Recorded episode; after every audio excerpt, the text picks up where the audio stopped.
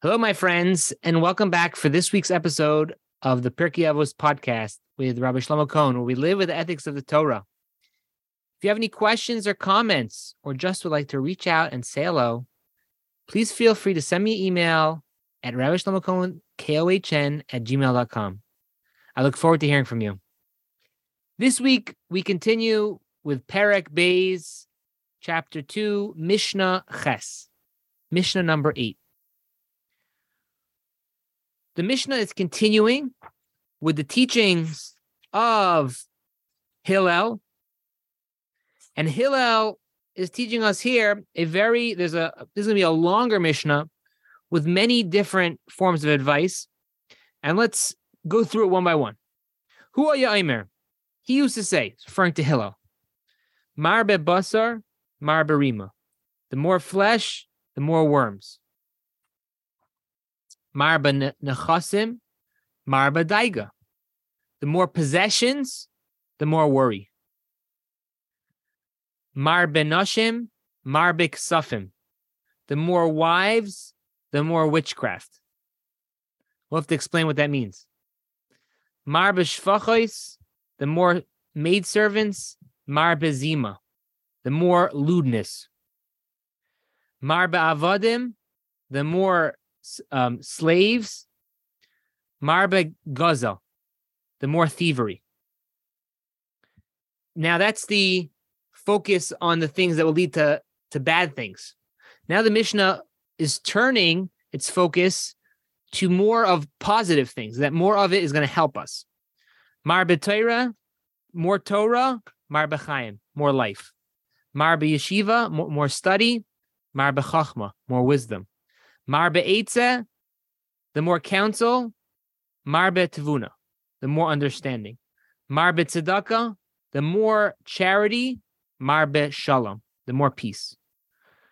Now, after we, Hillel is giving this, us this, these pieces of advice about the more of everything, what it leads to. The Mishnah turns its focus a little bit. Kana Shem Toiv, Kana La'atzmo. One who has one who has gained a good reputation has gained it for his own benefit. Kanalai divrei Torah, one who has gained himself Torah knowledge, kanalo has acquired for himself the world to come. So I want to break up this Mishnah today in three parts. The first part of the Mishnah are the things in the beginning which lead to bad to bad outcomes. More of it leads to outcomes which are not desirable. Now, what are they? Let's go through it. Marba basar, marbarima, right? More flesh, more worms. More possessions, more worry. More wives, more witchcraft. More more maidservants, more lewdness. More slaves, more stealing.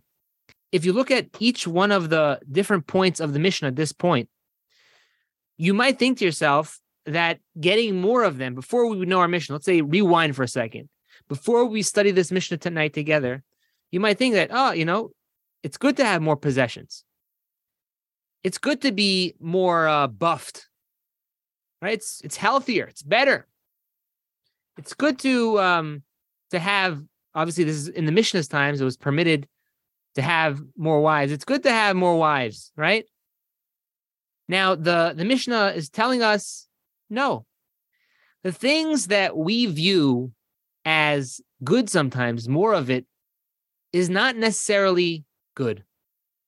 You know, many times when we increase certain things, we think the things that we think are good and we try to solve problems, we just create a new problem. So, you know, when it comes to the, the first examples of the Mishnah, most people want to be millionaires. We all want to have money for whatever we need. We want to have extra money. You could just we don't have to worry about these things. We'd love to be a millionaire. Ask people what they want to do. They want to be a you know millionaire is not worth anything today. Actually, billionaire, a billionaire. They want to be a billionaire. But in reality, being a billionaire causes new problems for you that you never would have experienced had you not been a millionaire. And I, I think about myself sometimes, like how much would um, you know Elon Musk or Jeff Bezos pay to be to live their lives like regular people. I mean, I'm sure they like being wealthy, but there are downsides to being a one of the most wealthiest people in the world. Right? They can't just go where they want to go. They can't just go to the store to pick up something. It doesn't work like that. They can't live the life they necessarily want to live whenever they want to do it because it's dangerous. Something could happen. Someone, I don't know, things can happen to them. They're they're known people, they're famous people, and they're not able to live their lives like the way we are able to live it. So, as you know, as, as amazing as it might seem to us to live in their world, to have that kind of money, the Mishnah is telling us it's not so great. There are other problems that they have to deal with that you don't have to deal with. You think that you know you want to be all uh, your body should be all you know full of uh, flesh. Obviously when, when, the mishnah says in those days it was considered a sign of richness a person was was uh, heavier it showed that they had wealth and they were able to it was a good thing to be to be heavy and have more flesh. So let's say for our generation we know that's not healthy. We, we're all trying to lose weight but we all want to be buffed and healthy and you know big muscles. We we could desire that you know, we should think, we could think to ourselves, wow, it's probably so great to be so strong and to be so buffed and to fit into any clothes you want to fit into, to worry about, you know, your physique is, is perfect. Mishnah is saying, no, it's not so great. It's not so great because what happens in the end? What happens in the end? The same thing. It's same thing to everybody else. But it, what I want to focus in on over here on, on this first part of the Mishnah is that things that we sometimes think as beneficial to us as helpful to our lives. And even you know we could be religious. We you know when i say that i mean that sarcastically that we, we will say how it's going to help us in our in our spiritual lives. If we if we say we're going to you know we want to win the lottery and we say god if i win the lottery i'll give i'll give a lot of charity. We get very very religious with our uh, with these with these dreams. But we don't know that it might not be as good as we think it'll be. You have to remember that it's funny. It, reminds me of uh, two stories I'm thinking of off the top of my my head. Number one is talking about you know solving one problem, creating another.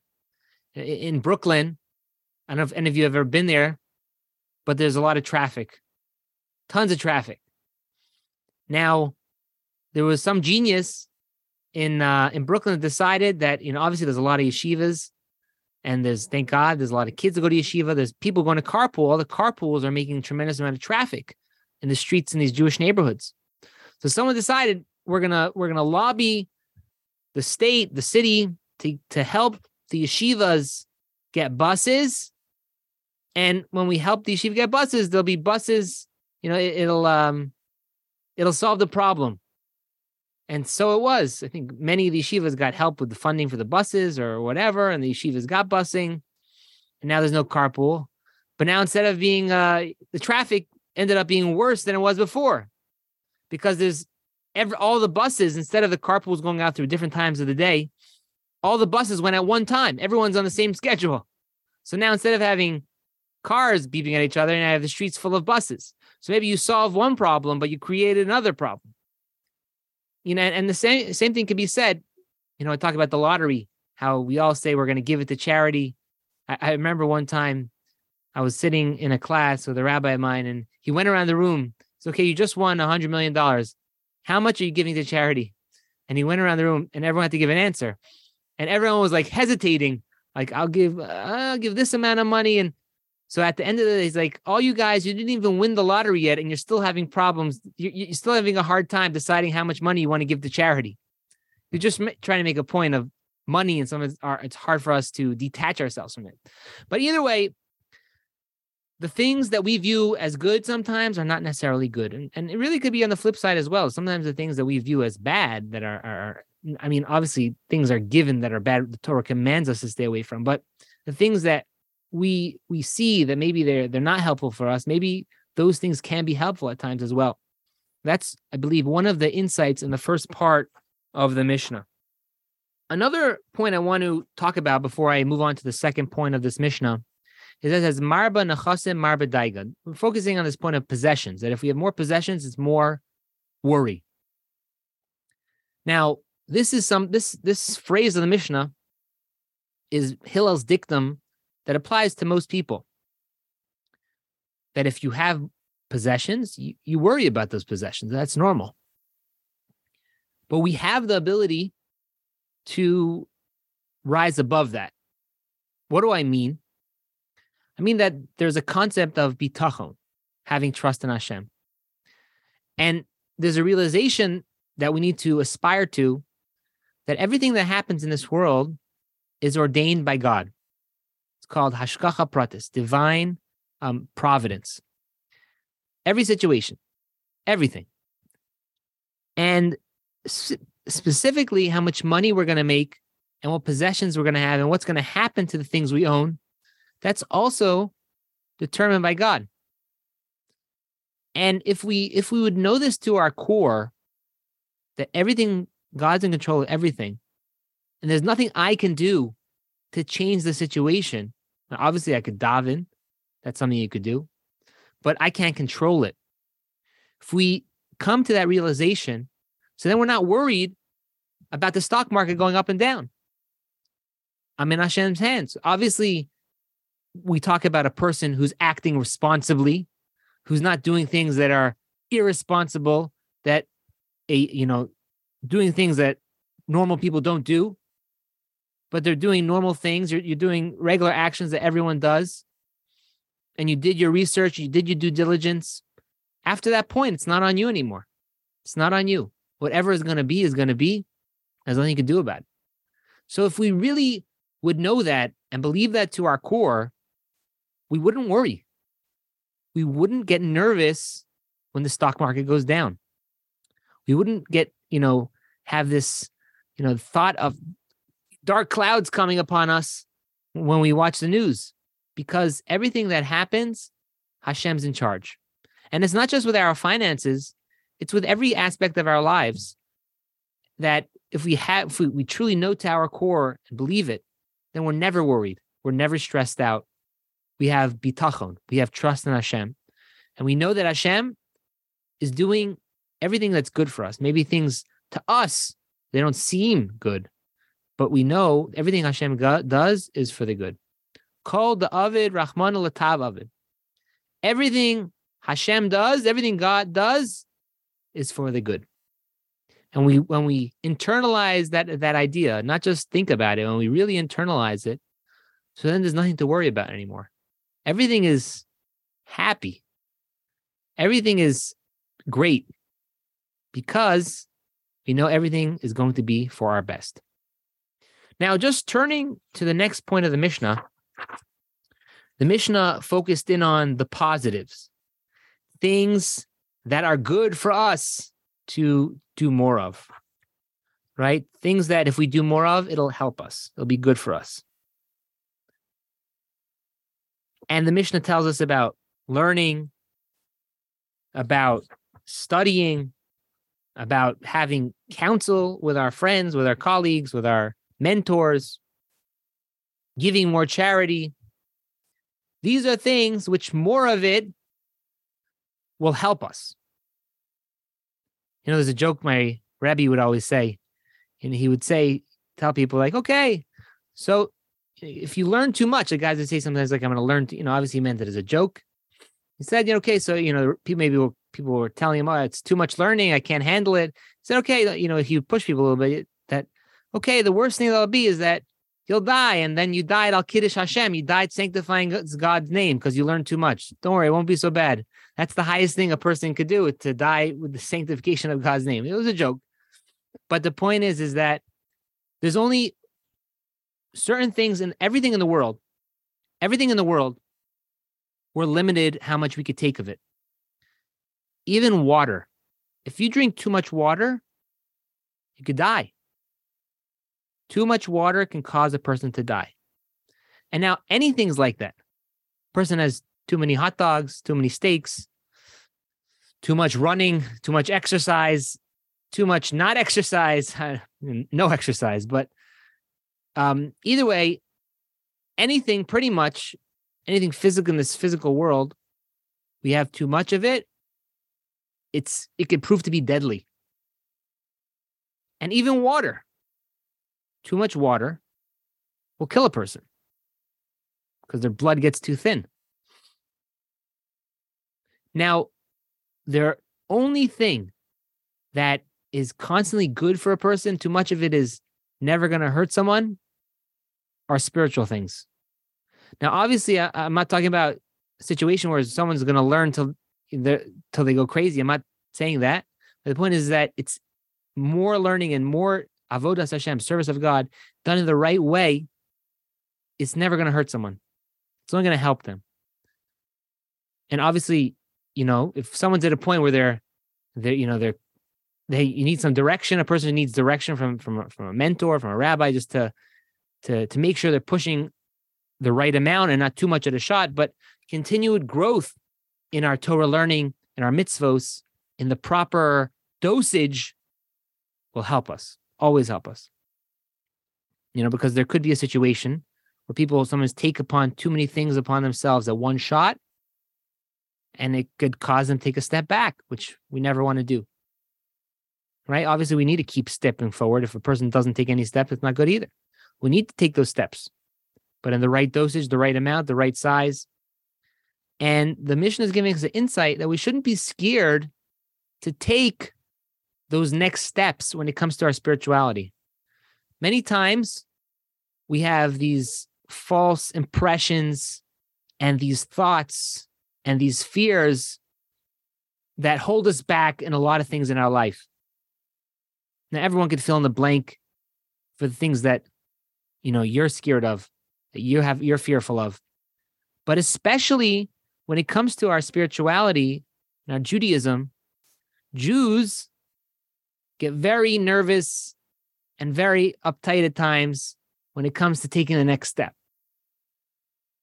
maybe it's going to be too much for me. Maybe I'm not going to do it. Maybe a lightning bolt's going to come out of the sky and strike me. Right? The Mishnah is giving us an insight, and I feel like it's a little bit of a support for us. Take the next step. Do it. Learn a little more. Study a little more. Talk a little more. You know, give a little more charity. All these things, right? Do another mitzvah. It's not to hurt you. If you could you know, obviously there's sometimes we need help to not do too much in one shot. But the the general rule is now there are exceptions. The general rule is if you could picture yourself doing something, that means you're probably ready to do it. If you can picture yourself doing a mitzvah, if you could picture yourself keeping a part of Shabbos or a whole Shabbos, that means you probably could take a step forward in that direction if you could picture yourself, you know, observing some of the laws of kashrus or maybe all the laws of kashrus, then it means you probably could do that. Whatever you could picture in your mind, whatever you could see yourself doing, that probably means you're ready to do it and you should go for it. And, and that's what the Mishnah is telling us. I believe you could take this in that direction that we should never have that fear that too much of it is gonna it's gonna be bad for us. It's not to be bad for us. It's to be good for us. And again, everything in its right amount and its right time. But at the same time, we shouldn't be reserved. We should be, you know, we should be confident in our abilities to do something. And again, as I mentioned before, sometimes doing things just because we start doing things doesn't mean we have to do it forever. Obviously, we, want to get to a place where we're doing things naturally and we're doing it by itself. We don't have to think about it. But when we start off, there's nothing wrong saying, I'm going to do this for a week, for two weeks. And then you reassess. And hopefully, once you reassess, you said, This is not so bad. I could do this again. You do it for another two weeks. And you keep doing that until you build up your spiritual muscles until you're at a place where like it becomes second nature to you. And that is, I believe, a thought from this Mishnah. Now, the Mishnah finishes off with Kana Shem Tov, Kana La'atzmai, Kana Loi Divrei Torah, Kana Loi Chaylam Abba. One who has gained a good reputation has gained for his own benefit. One who has gained himself Torah knowledge has gained himself the life of the world to come.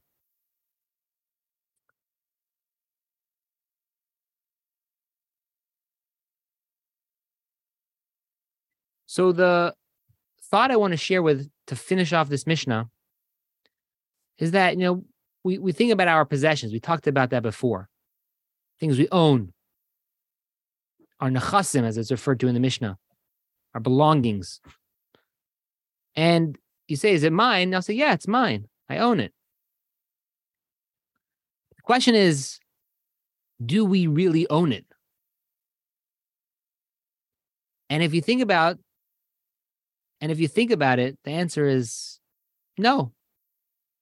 So you're probably thinking to yourself, what do you mean I don't own it? I, I do own it. I worked hard for this. I put the money down. I paid for it. It's my hard labor, my work. It's mine. And I'm telling you, no. And I'll explain. When it comes to our possessions, really, it's a temporary connection. How long do things last for these days? Not so long. You know, we get things, they're disposable. We call ourselves we're the disposable generation. Everything could be thrown out, buy a new one. Right? Everything's cheap or used to be cheap, but um everything's disposable. And even if it's something that's quality material, how long do you own it for? 10, 20, 30 years. Think about your possessions. What which possession have you owned the longest? Have you had the longest? Probably for me my tefillin. I mean, I don't think anything else. Uh, I that's the only thing. I mean, I'm sure all of you have other things that you've owned for your entire lives. You know, probably many of them at a certain point you don't use anymore. Maybe it's some of it's it's memorabilia, but either way, it's temporary. When we pass on, to the next world, we don't take any of it with us. It stays. Now, I'm not saying this that it should be a sober feeling when making this, you know, that type of, I'm not trying to bring that point home. What, what I am trying to stress is on the flip side, is that when you do a mitzvah, when you learn Torah, when you do a kindness to someone else, that action, you own it because you have it forever. It's a credit for you La'olam void, forever and ever. Can, and no one can take it away from you. Nobody. Person, you know, the these all these stories from World War II from the Holocaust where Nazis tried to beat Jews. They took everything away from them. They but they couldn't break them because there was something they just couldn't take it away from them. That was their strength, their the Torah, the mitzvos. They weren't able to break them because they had this and they couldn't take it away from us no matter what, no matter how bad the concentration camp was or the gas chambers, shooting squads, they couldn't break us because we have the Torah, we have the mitzvos, and they can't do anything to take it away from us. And think about that for a moment. When you do a mitzvah, when you learn Torah, you have something right now that can never be taken away from you. Never. Nobody Nobody in the world, not the most powerful person in the world, not the most scariest person in the world, no one. And it's yours forever. And I believe that's a powerful lesson in the Mishnah that Hillel is t- teaching us. That obviously, number one, he's telling us that if a person has a shem tov, they have a shem tov that, that they acquired it for themselves, it's something special. But aside from that, a person who learns Torah, does mitzvos, is kind to one another, they are acquiring something that's forever and ever and ever, and that no one can take it away from them. So, with that, I'm going to finish for today's podcast. I hope you all enjoyed. If you have any questions, comments, or would like to reach out, please feel free to send me an email at rabbi with a K at gmail.com.